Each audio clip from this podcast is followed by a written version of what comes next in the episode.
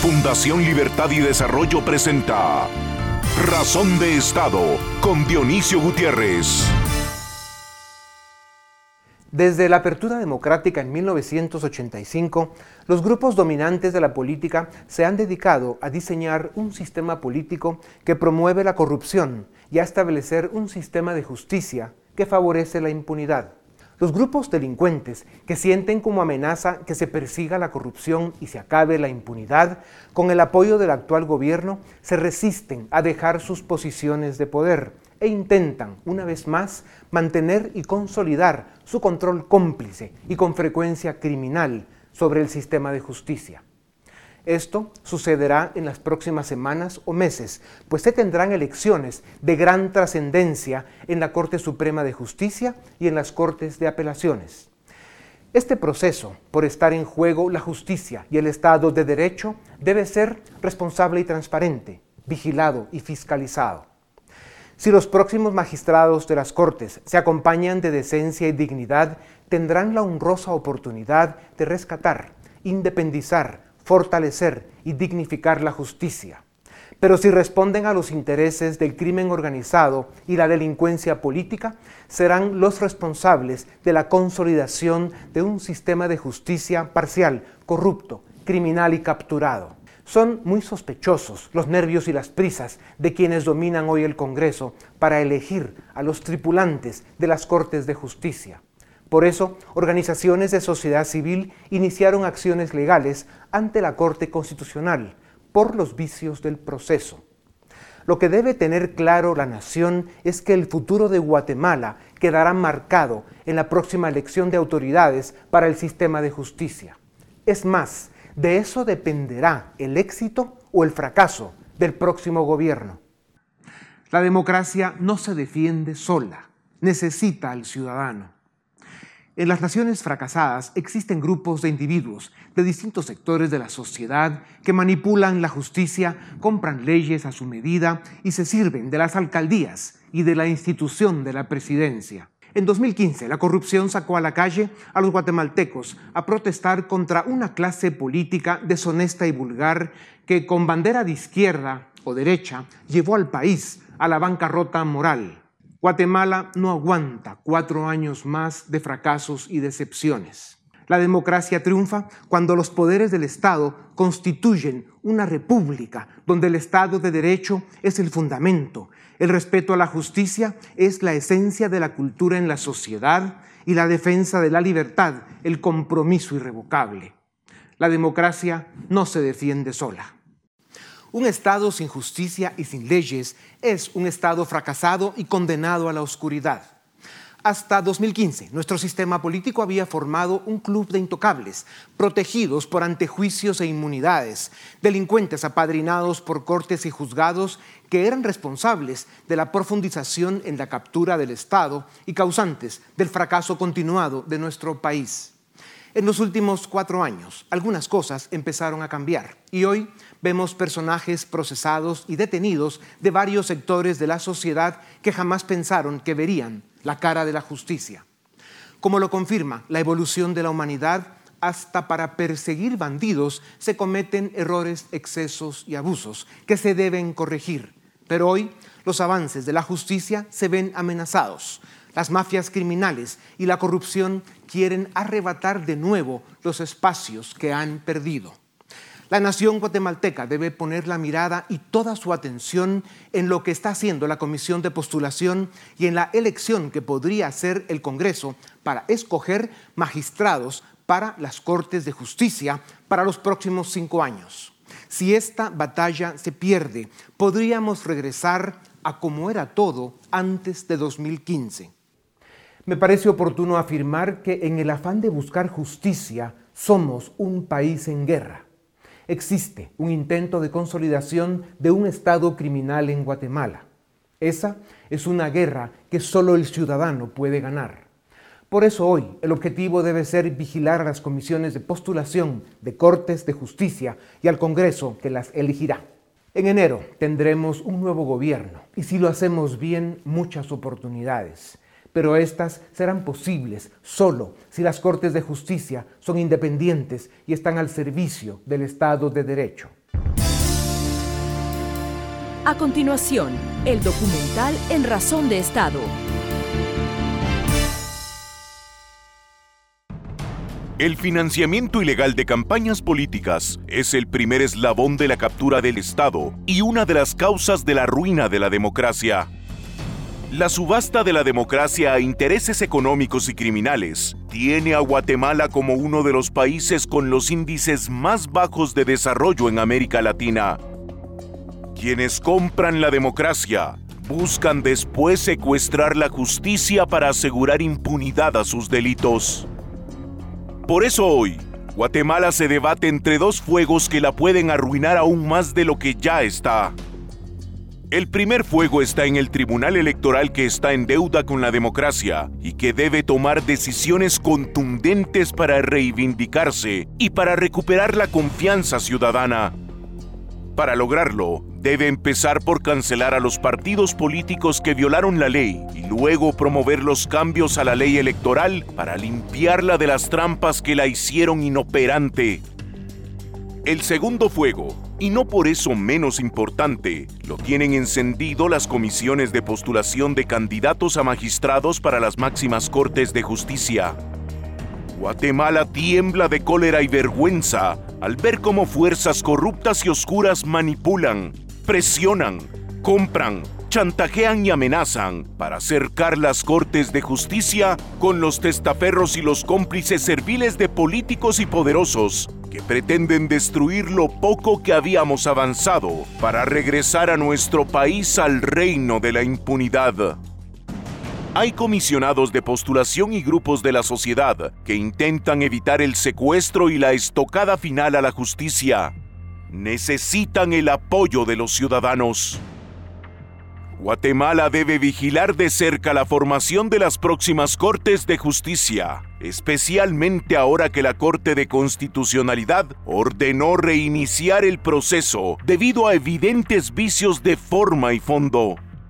Eso dará una nueva oportunidad a la sociedad civil para vigilar la elección de autoridades para las Cortes de Justicia y procurar que lleguen los magistrados más idóneos y honorables.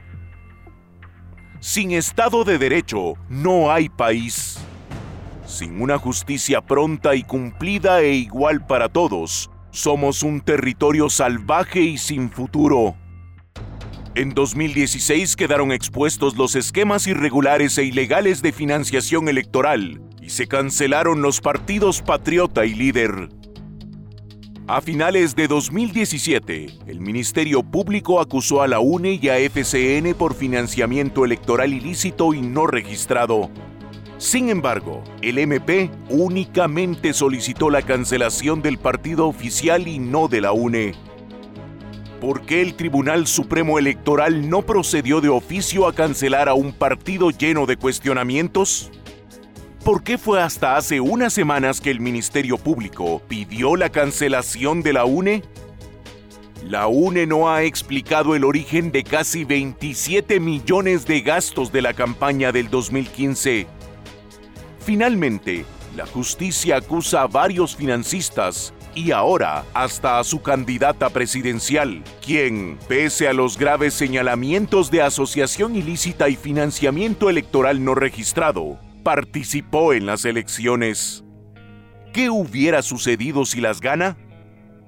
También es de conocimiento público que durante la campaña presidencial de 2007 operaron dentro de la UNE por lo menos tres estructuras de financistas que se beneficiaron con el ejercicio del poder las de Gustavo Alejos, Gloria Torres y Obdulio Solórzano Montepeque.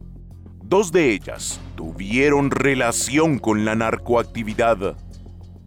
¿Cómo es posible que un partido con esa trayectoria quede en la impunidad? ¿Qué espera el Tribunal Supremo Electoral para ejecutar la cancelación de la UNE? Los fuegos que hoy arden en Guatemala se pueden apagar si los ciudadanos exigimos partidos políticos honestos y transparentes y cortes de justicia que sirvan al Estado de Derecho e impongan el respeto a la ley.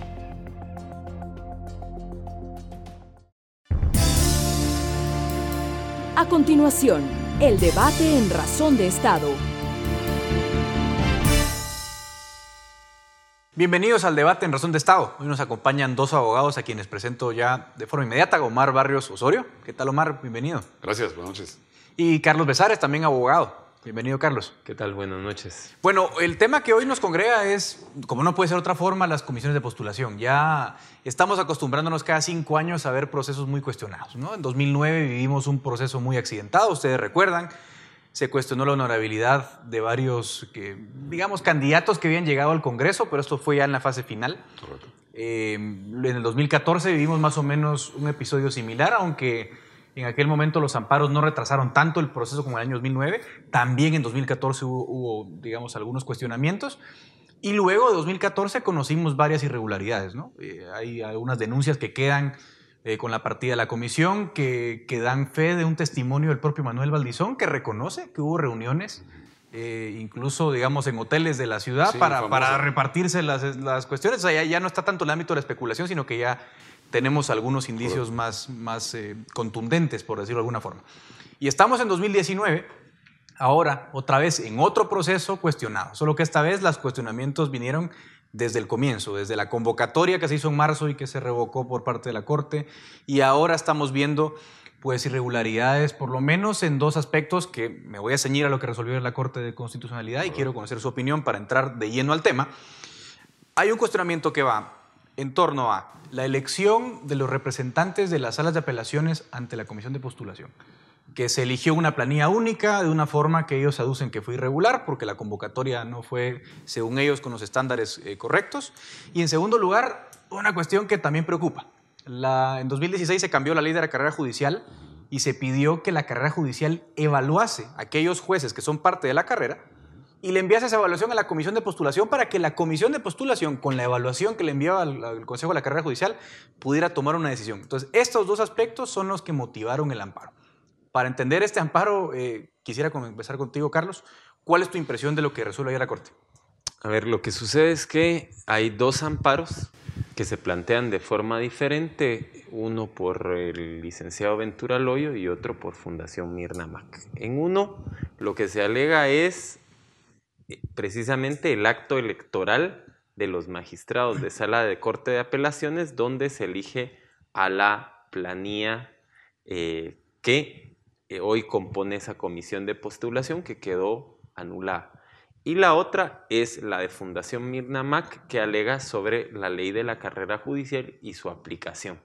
En ambos amparos se va a apelación y entonces acumulan las apelaciones y resuelven eh, pues en un fallo que resolvió el provisional. En ese provisional lo que están haciendo es que efectivamente tiene toda la razón en cuanto que el acto electoral fue viciado, porque no se convocó de acuerdo a, los estándares electorales y estando sujetos al sistema de Hunt, y esto están sujetos todos los partidos políticos. A referencia del público, que es el mismo sistema que usamos para elegir diputados, ¿no? Pero también lo de, los partidos para elegir a, los, a su comité ejecutivo nacional. Es decir, dice que para poder elegir en sistema de Honte es necesario por lo menos dos planillas, aunque no sean adjudicados cargos a una primera planilla. Es decir, una planilla puede quedar a cero votos o a un voto, pero se cumplió con el sistema de las minorías. Pero este sistema de las minorías no puede ser aplicado si hay planilla única. Ya ahí era bastante fuerte el vicio que está denunciando Ventura Loyo.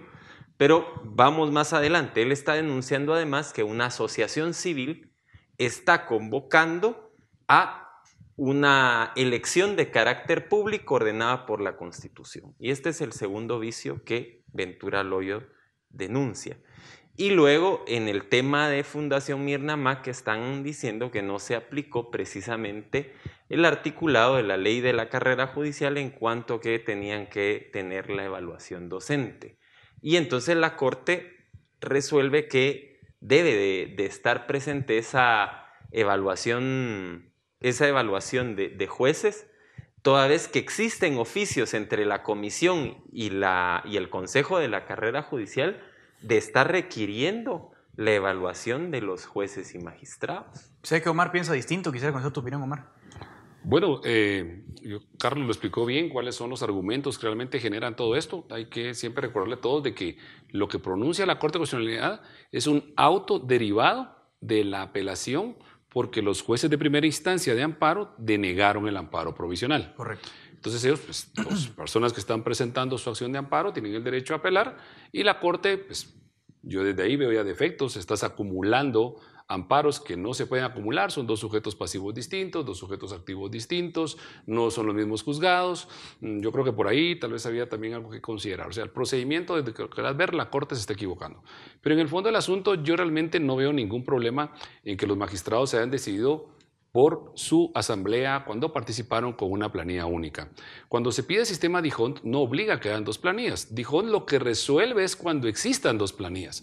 Pero si solo participa una planilla de candidatos, y ellos a eso lo identificaron como planilla única, y nadie más llegó con otra planilla, yo me quiero inscribir, no le estamos vedando el derecho de participación absolutamente a nadie. es el caso de las corporaciones municipales cuando solo participa una planilla. Pero no estamos hablando que en esa elección, Omar, hubo cuestionamientos muy serios desde el principio. O sea, muchos magistrados dijeron, miren, nos convocaron tarde, nos convocaron por vía electrónica, no sabíamos, la conformación de la planilla se decidió en la asamblea, no hubo... O sea, por ejemplo, el Colegio de Abogados, vemos que el Colegio de Abogados hace la convocatoria de las elecciones hay un tiempo para que presenten las planillas. No fue el mismo caso en el. Pero tú estás discutiendo esos agravios, pero esos agravios no están manifestados. Lo que están, manifestando. Sí, están en el amparo. Ojo, ojo, ojo. No, no. No están manifestados como una aceptación en la violación de procedimiento. Vamos a ver.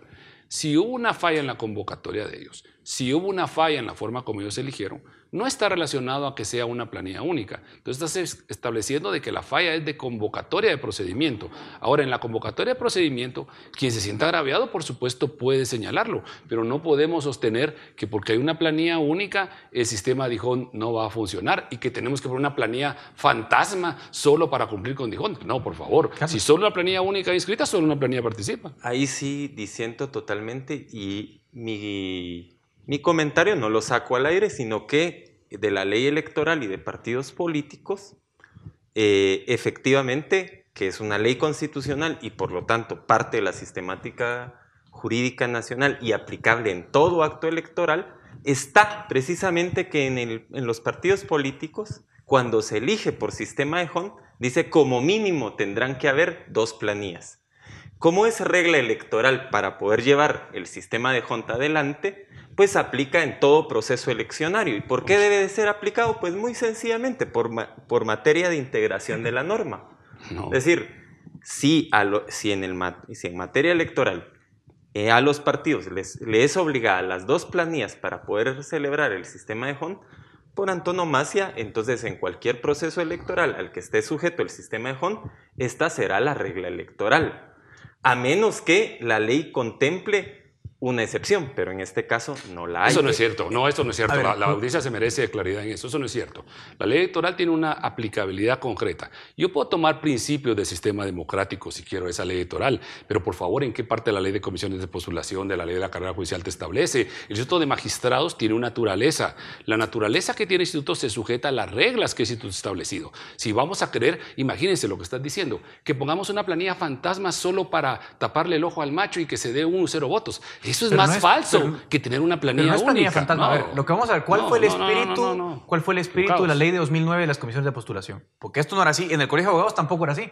En el Colegio de Abogados elegía una planilla y esa planilla representaba ante la comisión de postulación. Vamos a ver. La ley de 2009 cambia ese espíritu precisamente para que haya representación de varios actores. Correcto, pero si se inscriben dos planillas, si se hubieran escrito dos planillas, ahí tiene razón Carlos, aplica el sistema de Hunt pero si se escriben dos, pero no puedes tú establecer en un ente como la naturaleza que tienen los magistrados de apelaciones que es obligatorio que tenemos una planilla, inscribamos una planilla solo para llevarle el ojo al macho y que vean que son dos y no, pero no solo para tapar el ojo al macho, es para cumplir con la ley. No, tenemos, que, tenemos que cumplir con la pero ¿Dónde te dice que tenés que escribir dos planillas? ¿En dónde te dice? ¿Qué pasaría si la ley de ¿Qué te parecería si en el colegio de abogados se inscribiera solo una planilla? Es casi que imposible. Pero solo pregunto, ¿vas a obligar a traer 12 abogados para que se inscriban solo para eso? No, no distorsionemos las figuras de las instituciones de naturaleza, asociaciones civiles que están conformados dentro de la estructura de funcionamiento estatal con los entes a la hora que existan dos o tres planillas. Y la ley electoral es una señora totalmente aparte de estos procesos. No, aquí vamos de nuevo a que tampoco se trata de que el Instituto de Magistrados, que es una entidad civil, no le apliquen las reglas constitucionales. Y especialmente, y este es otro de los argumentos de Ventura Loyo, es el artículo 217 constitucional en ningún momento dice que el Instituto de Magistrados, que es una entidad civil, sea la convocante a la elección. O sea, debe de ser la Asamblea de Magistrados la, que elija a sus representantes. Eso es lo que dice el artículo constitucional. Entonces, Ventura Loyo va más allá. ¿Desde cuándo una asociación civil tiene la representación del Estado en este, en este tipo de procesos cuando es una entidad de naturaleza privada? Por lo tanto, deberá de ceñirse a sus quehaceres, pero en este tema es una elección constitucional. Por lo tanto, lo que está afirmando es que es la Asamblea de Magistrados aquí, la que Aquí vamos a dar vueltas de en un tema, pero quiero, to- no quiero dejar de tocar otro Solo punto. agregar que la ley Sí. de la carrera judicial es la que le da personalidad y la que hace que se puedan constituir de esa forma los magistrados. Estamos evolucionando de una asamblea de magistrados que existía en 1986 con 14 salas a una de 45 salas actualmente. Entonces, por eso es que la ley de carrera judicial se activa y coloca ya las figuras de organización de los magistrados de apelación. Ahora, ¿por qué? Vamos al otro punto, muy importante. ¿Por qué no se hace la evaluación que, ama- que manda la ley de Ah, esa carrera sí es más delicada, esa sí es más delicada. ¿Qué piensan ustedes de ese punto? Porque lo que está diciendo aquí es, miren, usted tenía que enviar una evaluación de los, de los jueces de carrera y no lo hizo. Y mandó un medio documento ahí, ojo, detalle importante, lo que manda el Consejo de la Carrera Judicial a la Comisión de Postulación es después del amparo. Cuando el, Consejo de la Carrera Judicial ve que se está judicializando el problema, manda una evaluación que aparentemente no cumple con lo que dice la ley. En ese punto, ¿cómo ven la violación? ¿Es Esta clara o no es clara? Esta es clara también. Aquí lo que ocurre es que incluso lo recoge la, la sentencia de amparo de la Corte de Constitucionalidad, es que el Consejo de la Carrera Judicial está diciendo, yo no apliqué el- la ley porque no tengo reglamento. Bueno, pero la ausencia de ley no hace que no tengan que cumplir con esa obligación que la ley ordinaria le está mandatando. Por ejemplo, y voy a hacer el paragón, el derecho a la salud. Normalmente se excusa el Ministerio de Salud Pública porque no hay presupuesto. Y entonces no puedo cumplir con esa obligación constitucional porque no hay presupuesto. Pero efectivamente el derecho existe y en cualquier momento se le puede obligar judicialmente a cumplir con ese derecho. Ahora, Omar, ¿estás de acuerdo en esa parte? Que la No. Corte acierta en decir, No miren, acierta. ¿por qué no? Si hay violación, ¿por qué no acierta la Corte? Vamos por partes, tal vez para un contexto, pero este es un comentario muy personal. Eh, yo creo que la reforma a la ley de la carrera judicial deviene o deriva cuando vieron los ponentes de las reformas constitucionales que iban a fracasar. Eh, la Corte Suprema tenía condensadas muchas funciones, la jurisdiccional, la administrativa y hasta la que yo le llamo política porque designan un magistrado titular y suplente a la Corte de Constitucionalidad. Derivado de eso, se emite la nueva ley de la carrera judicial, la anterior es de 1999, la de actual es de 2016. Ojo. Y ahí se vuelve a permitir o se vuelve a establecer la necesidad de que puedan ser evaluados. Acotemos que la ley de la carrera judicial del 99 ya establecía la evaluación de magistrados, pero un fallo del 2007 de la Corte, que es bien cuestionado por el doctor Fuentes de Starac, y yo le doy la razón, establecía que no se puede evaluar a los magistrados de Corte de Apelaciones y de Corte Suprema de Justicia, pronunciado por la Corte de Constitucionalidad. Sí. No la actual, por supuesto. La pasada, sí. De hecho, la integración anterior, mucho más atrás, muy atrás. Pero y, expulsó, está- y expulsó eso. Bueno, la ley de la carrera judicial de ahora lo establece, 2016, y no ha sido atacado de inconstitucionalidad. Ahí tiene razón, Carlos, hay que cumplir. Algo que es importante señalar es que la ley de la carrera judicial en su último artículo establece hasta el plazo en que deben tener el reglamento de la ley y todos los reglamentos relacionados. No hay reglamento de la ley de la carrera judicial, hay que buscar a los responsables. No hay reglamento de evaluación, no está integrada la comisión de evaluación, no hay protocolos, no hay metodología, no hay baremos. Pero aquí viene lo más difícil que no ha logrado entender la Corte. No se puede hacer la evaluación. Hay que tener cuidado con los ámbitos de validez de la ley. Está el ámbito de vigencia de la ley, que es cuando la ley entra en vigencia, pero está el principio de materialización de la norma, que hay que ver que lo que la ley contiene, que ya está vigente, se pueda materializar. Estos magistrados están para el periodo 2014-2019. La ley entra en vigencia 2016. No hay reglamento que es el procedimiento para poder materializar el cumplimiento de la norma. Sin reglamento no tienes cómo materializarlo. Pero ¿qué problema tienes aquí? Vas a emitir normativa para ir a evaluar acciones que ya realizaron en el 2014. 2015. La norma no es retroactiva. La evaluación del desempeño tiene que entrar en funcionamiento cuando el magistrado, voy a suponer que el 13 de octubre, voy a pensar en positivo, Sí. que el 13 de octubre toman posesión y ya está sobre qué te van a evaluar. Pero- pero, Marco, ya existe la metodología. De acuerdo, pero tiene que haber cumplimiento de la ley. de No, otra forma, vez, otra no vez. están enviando lo No, que no, la ley Solo manda. déjame terminar aquí. Tienes que tener presente de que para que el derecho administrativo funcione, tienes que tener claramente el procedimiento de qué vas a evaluar a los magistrados cuando ya pasó el periodo desde el 2014 hasta acá.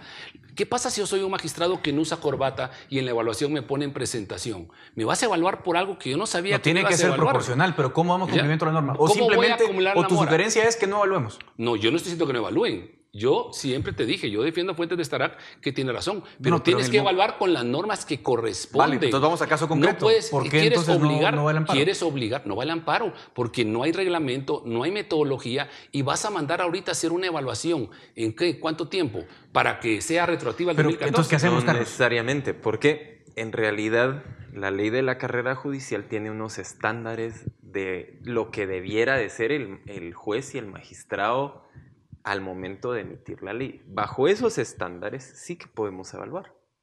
Es decir, el estándar existe y por lo tanto los principios generales del derecho. Es decir, ¿qué esperamos de los magistrados? Según esa ley, está allí, en la ley. No necesariamente O sea, se tiene que reglamentar, Lo por que ejemplo. planteo es que ¿y hay lo estándares, pero hay estándares internacionales, hay la carta del, del estatuto de los Claro. jueces, tenemos ver, instrumentos de Naciones. Unidas.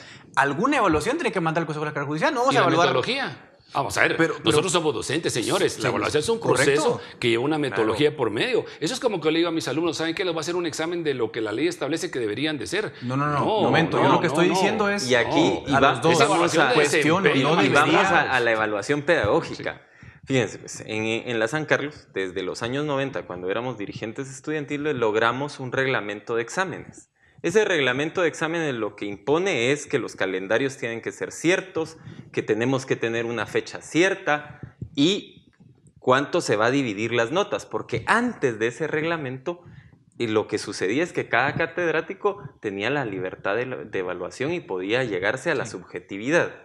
Bueno, pero dicho esto, lo que no se dice en el reglamento es si yo le voy a hacer pregunta directa, si le voy a hacer... Sí. eh, Ahora, nos- estamos quedando sin tiempo, pero- Múltiple. sí. Pero déjame terminar. El punto es que sí se puede hacer una evaluación sin reglamento atendiendo a los, a los estándares de la ley, que ya la ley los tiene ahí. Nos, nos quedamos sin tiempo, pero vamos a ver una cosa. Tener, o sea, aquí hay un principio fundamental. Necesitamos tener jueces imparciales. Eso está consagrado en la Constitución. Eso sí. Hay estándares internacionales. Si no tenemos jueces capacitados, eh, evaluados, etcétera, estamos incumpliendo un valor fundamental superior que está en la Constitución. Número Claro. dos, no me dejarán mentir y estarán de acuerdo, ¿sí o no? Esta comisión, estas comisiones de postulación han tenido eh, varios elementos que lo hacen cuestionables. Hay magistrados de una comisión que están postulados en la otra. Hay discusiones bien complicadas en cuanto al punteo. Querían ponerlo en 51, en 61. O sea, hemos tenido un proceso caótico. ¿Están de acuerdo en eso también? ¿Sí o Entonces, no? por Sí. esos problemas, ¿quieres justificar tú que se caiga todo por algo que no procedía? No amparo? estoy justificando, No, eso estoy es lo que diciendo es que no tenemos evaluación. No, no, pero te podemos estoy entendiendo que ese, jueces. no, no, no estoy diciendo la evaluación. Tú estás diciendo que por esos supuestos que los magistrados, eh, por esos supuestos, tú quieres justificar que este amparo es válido para anular Solo hago la todo. última pregunta. ¿Es un proceso transparente y correcto el que hemos tenido? Yo hasta donde veo, el trámite está tan arruinado dentro de la misma configuración que yo no puedo ir a justificar con supuestos. Yo voy a justificar siempre objetivamente. Carlos ya lo dijo. ¿Y hay objetivamente reglamento. te parece ¿Qué transparente te dijo? Carlos? ¿Qué te enseñó Carlos? Hay reglamento de evaluación en la San Carlos. No puede realizar evaluaciones sin reglamentos. ¿Ha sido transparente el proceso actual? No. Y lo que pasa es que eh, nos fuimos un poco más allá. El punto aquí es que incluso la elección de magistrados está viciada. Y solo desde ahí debería de ser anulado Bueno, el proceso. lo cierto es que los temas no se van a resolver con el amparo de ayer. Hay un pecado original que señalaste. Venimos de cortes que en 2014 fueron concebidas de forma incorrecta. Eso no le voy a hablar ni un amparo ni otro, pero sabemos perfectamente que hay un proceso muy complejo. Le agradezco mucho a Omar Barrios Osorio y a Carlos Besares por acompañarnos en este debate. Sí, gracias. Y también a ustedes. Hasta acá el primer debate en Razón de Estado. A continuación, el debate en Razón de Estado. Presidente Morales, su ministro de Economía, Asisclo Valladares, está señalado de pagar sobornos, lavar dinero y dirigir una red de espionaje. ¿Qué está esperando para destituirlo? No lo proteja. Debe responder ante la justicia. Bienvenidos a este segundo debate en Razón de Estado. Hoy vamos a hablar sobre la depuración del sistema de partidos políticos en Guatemala. Y contamos con tres invitados. En primer lugar, Filip Chicola, director del área política de Fundación Libertad y Desarrollo. Jesús María Alvarado, director del área, del área institucional de la Fundación Libertad y Desarrollo. Y el licenciado Mario Fuentes de Starac, abogado y columnista del periódico. A los tres, muchas gracias por estar en Razón de Estado. Licenciado Starac, Hablemos de cómo el sistema político se ha contaminado del crimen, del narcotráfico, de la corrupción, pero en especial de un hecho puntual. Líder y el Patriota fueron cancelados de forma bastante expedita hace algún tiempo y la UNE, que formaba parte de ese conglomerado de partidos de la corrupción, sigue operando, incluso llegó a segunda vuelta. ¿Por qué razón ha sido prácticamente imposible para el sistema cancelar un partido como la UNE, que, repito, es muy similar a lo que ha sido el Partido Patriótica, Patriota perdón, y líder. Bueno, en cuanto a, su primera interrogante sobre eh, la contaminación de los, de los partidos, del sistema de partidos políticos por el crimen organizado, por la corrupción, la cleptocracia, ¿verdad? Que, se, instauró en este país, que es el gobierno de los ladrones. Eh, pues eh, eso ha ido eh, con el tiempo, y yo diría que no solo el sistema de partidos políticos, también el, sistema de justicia, el, gobierno, el Congreso de la República, en fin, todas las instituciones democráticas han estado muy vulnerables y permeables precisamente a esa contaminación de la delincuencia organizada. Esa dinámica estaba cambiando y parte de eso fue lo que sucedió con la cancelación del PP y líder. ¿Por qué se detuvo esa, esa dinámica con la UNE en particular?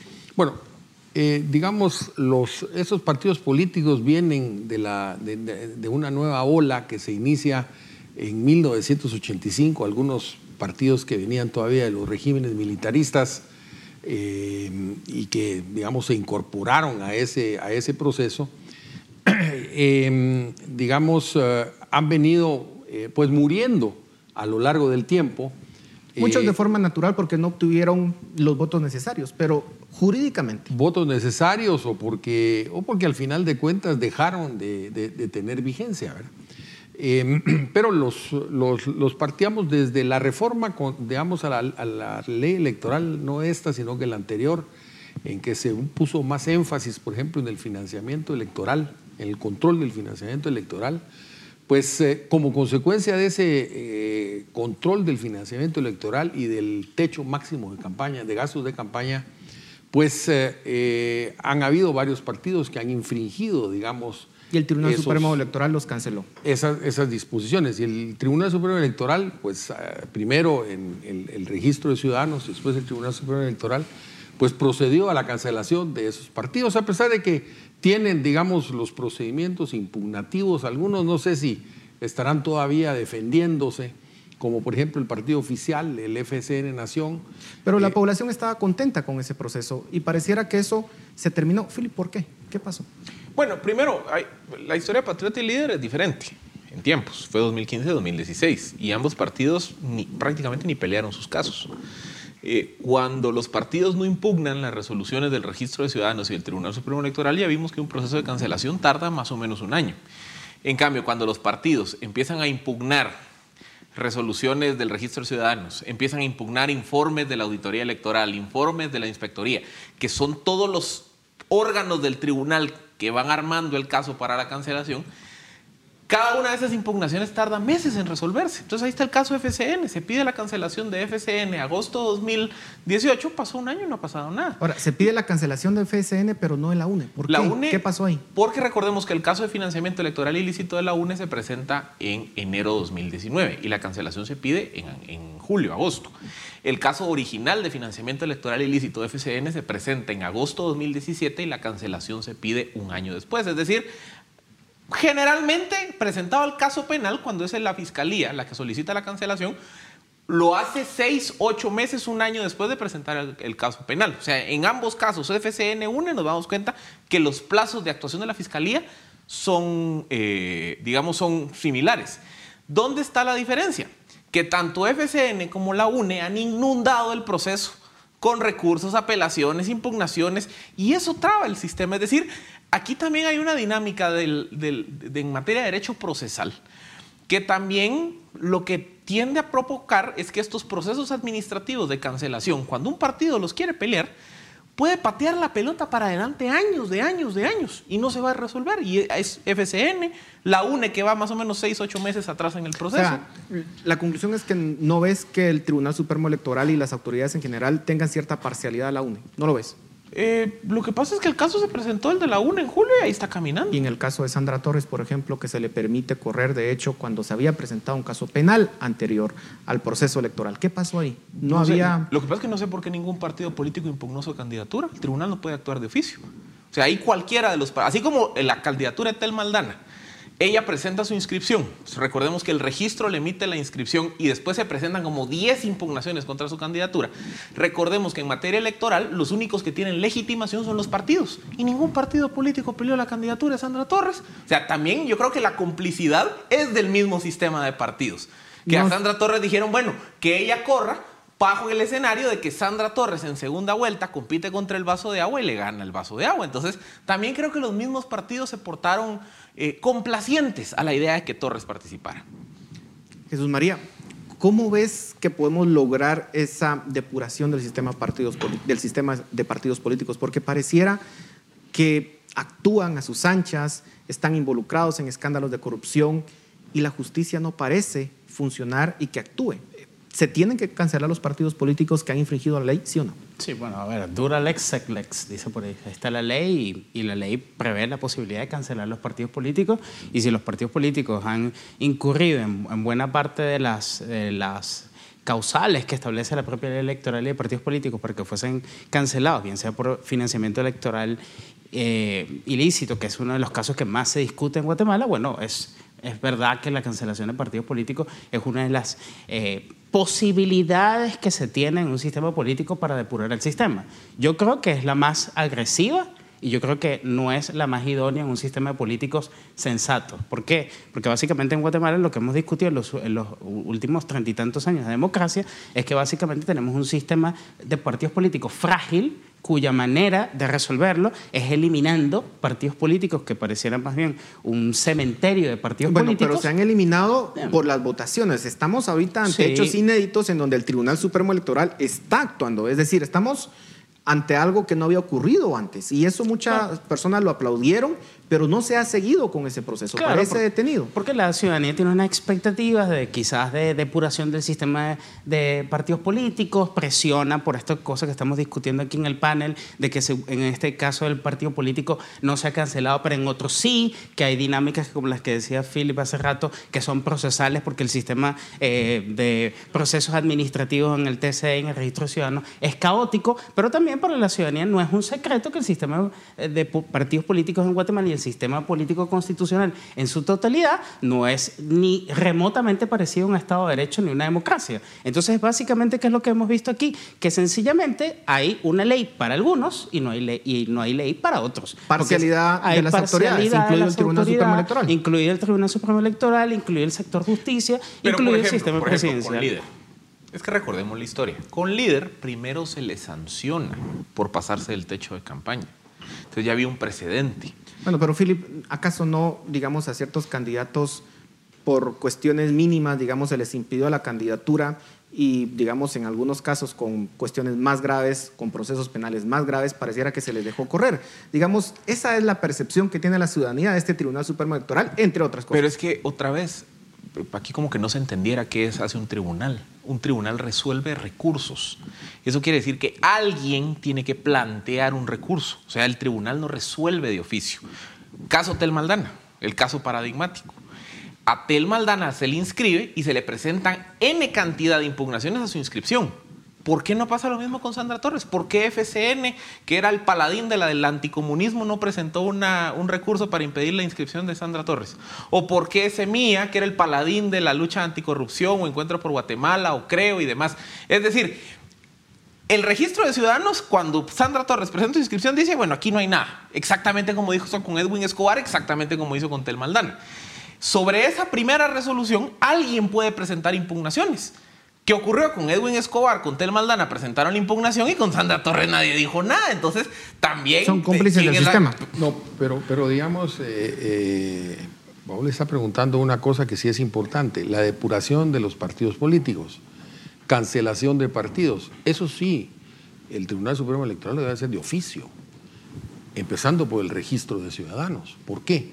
Porque son los que hacen las auditorías el, el, Departamento de Organizaciones Políticas del Tribunal Supremo Electoral hace las auditorías y llega precisamente a la conclusión de que, por ejemplo, hubo exceso de gastos en el, en gasto máximo de campaña o hubo un financiamiento, se, violaron reglas de financiamiento electoral. Y eso es algo que se encontró para el caso de, la oficio, de oficio promueve la sanción correspondiente, la cancelación.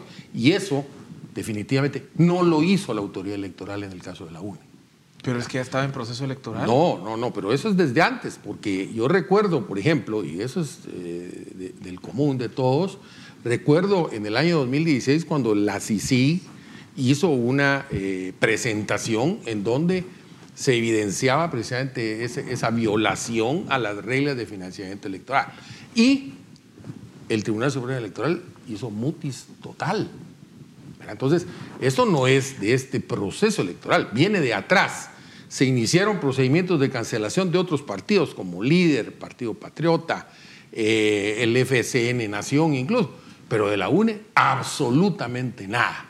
Y entonces, claro, se vino este proceso electoral y entonces pues empezaron todas las especulaciones en torno al financiamiento del año 2015, pero era un partido que había sido preservado. Eso tenemos que reconocerlo. Y ahorita, por ejemplo, el Tribunal Supremo Electoral recibe una petición del Ministerio Público y ¿qué es lo que sucede? Que el Tribunal Supremo Electoral dice, bueno, es que voy a pedir informes, etcétera, y ¿cuánto tiempo? ¿Cuánto tiempo va a tardar eso? Pero es, igual, es igual lo que pasó con FCN, porque en FCN, otra vez, quizá en lo que yo estoy de acuerdo con Mario, es que tiene que venir un actor externo a pedir la cancelación, porque exactamente lo mismo pasa con FCN. Se presenta el caso, de financiamiento contra FCN y el TSE no hace nada. Es hasta que viene el MP, y yo creo que ahí podríamos entrar a discusión si le compete o no le compete al MP pedir cancelación de partidos. Es hasta que viene el MP y dice, eh, TSE cancele a FCN, TSE cancele a la UNE, que arranca la maquinaria administrativa de cancelación. Y ya vimos que en el caso de FCN la pelota la patearon un año. No se necesita petición de parte o instancia de parte, no. Es el Tribunal Supremo Electoral que tiene la obligación de hacer la auditoría financiera. Pero no lo ha hecho en ningún caso. Ah, bueno, no, claro que sí, lo ha hecho en varios casos y ha iniciado el procedimiento de oficio, ¿verdad? Pero en, el caso de la UNE, en el caso de FSN Nación, pues simple y sencillamente ahí se, se, hicieron un poquito los onzos, etcétera. No, eso es, es evidente.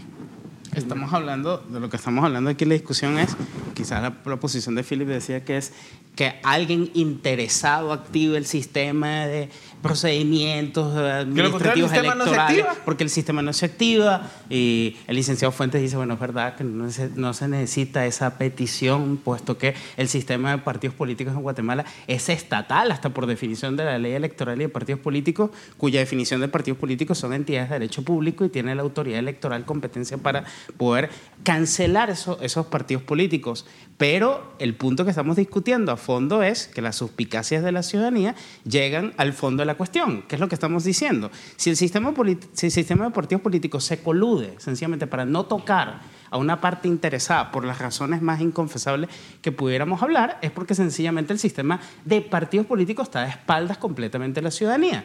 Si el Tribunal Electoral no tiene los mecanismos para poder cancelar, en este caso, el partido de la UNE, es que sencillamente también corrobora lo que mencionamos anteriormente, de que el, sistema de partidos políticos en Guatemala y el sistema político constitucional está sencillamente cooptado, capturado, las palabras que están de moda, pero que de fondo lo que significa es que el sistema ni es independiente, ni es imparcial, ni responde a los principios de, un Estado de Derecho y de República. Sencillamente lo que sucede en Guatemala es que grupos de poder con el poder de turno usan la maquinaria estatal para destruir a sus oponentes políticos, sencillamente favorecerlos. Y sencillamente la ciudadanía lo que hace es descreer de un sistema cuyas muestras son sencillamente por qué un partido político se, comporta como se comporta y no se toca o no se, eh, no se le ataca como si se le ha atacado a otros actores políticos. La suspicacia de la gente sencillamente es, mire, el sistema político de partidos estatal y el sistema político constitucional o la autoridad electoral no es ni imparcial ni independiente, sino que responden a dinámicas de la sociedad que sencillamente son la de capturar que, al sistema para poder eh, hacerlo a su favor para intereses políticos. Y en, ese sentido es importante, eh, de cara al futuro, trabajar precisamente porque la autoridad electoral tenga una neutralidad del juego político partidista, una absoluta y total neutralidad. Ya nos dimos cuenta que si los magistrados son electos por el Congreso de la República, que es el órgano político por excelencia, pues obviamente responde a intereses político-partidistas. Yo creo que hay que volver a los orígenes del Tribunal Supremo Electoral. Fue elegido por la Corte Suprema de Justicia de una primera comisión de postulación. Y no fue un mal Tribunal Supremo Electoral, fue el mejor Tribunal Supremo Electoral, la mejor magistratura de la historia del país. Hay que regresar a esos, a esos orígenes, ¿verdad? Y no dejar que el órgano político se mueva precisamente con base en intereses político-partidistas y que ponga a su magistrado de determinado grupo político. Eso debemos ya eh, terminar con Ahora, tenemos básicamente a pocos más, meses perdón, la eh, renovación del Tribunal Supremo Electoral. Nuevos magistrados, ¿qué podemos esperar de esa elección? Que ¿Realmente vamos a tener algo, digamos, mucho más imparcial? Bien sencillo. ¿Quién elige a los magistrados? El Congreso.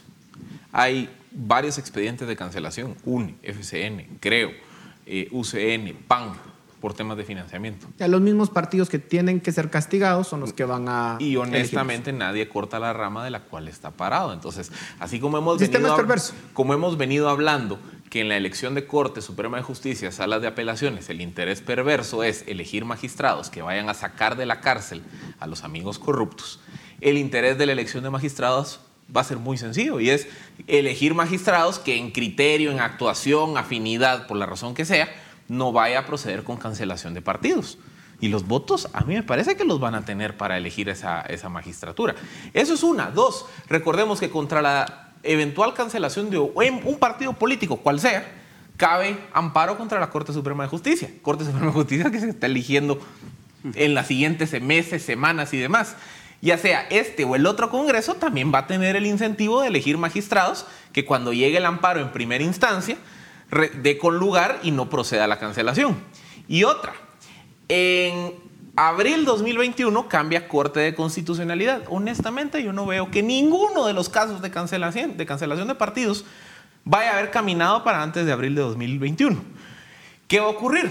No me extrañaría que en abril 2021, cuando se elija a magistrados de Corte de Constitucionalidad, también otra de los intereses que hay en esa elección es que vayan a dar con lugar la apelación de amparo para no cancelar. Es decir, el sistema está diseñado para que yo puedo atrasar el proceso de cancelación, puedo presentar mil y una impugnaciones. Eventualmente, si el tribunal me cancela, presento amparo ante la Suprema, Suprema que le elegí yo. Y eventualmente, si la, la Suprema no me da el amparo, voy ante la CC y la CC es la que tiene la última palabra. Con líder y patriota, ¿qué ocurrió? Es que eran otros tiempos. Y había mayor los vientos de la lucha contra la corrupción iban caminando hacia un determinado lado. Y eso se Y honestamente, se nos ha terminado el tiempo. mi patriota metieron las manos para defenderse. Cuando todos los demás están pateando la pelota para adelante y para adelante. Yo por eso, los, conclusión, yo no veo que vaya a caminar ningún proceso de cancelación en los siguientes dos años. Lo veo muy difícil, prácticamente imposible. Lo cierto es que eso va a depender de la presión que hagan los medios de comunicación, la ciudadanía, porque es lo único que nos queda. Muchísimas gracias por, su, por sus comentarios, valiosos comentarios. A ustedes muchas gracias por su atención. Nos vemos la próxima semana. Razón de Estado con Dionisio Gutiérrez es una producción de Fundación Libertad y Desarrollo.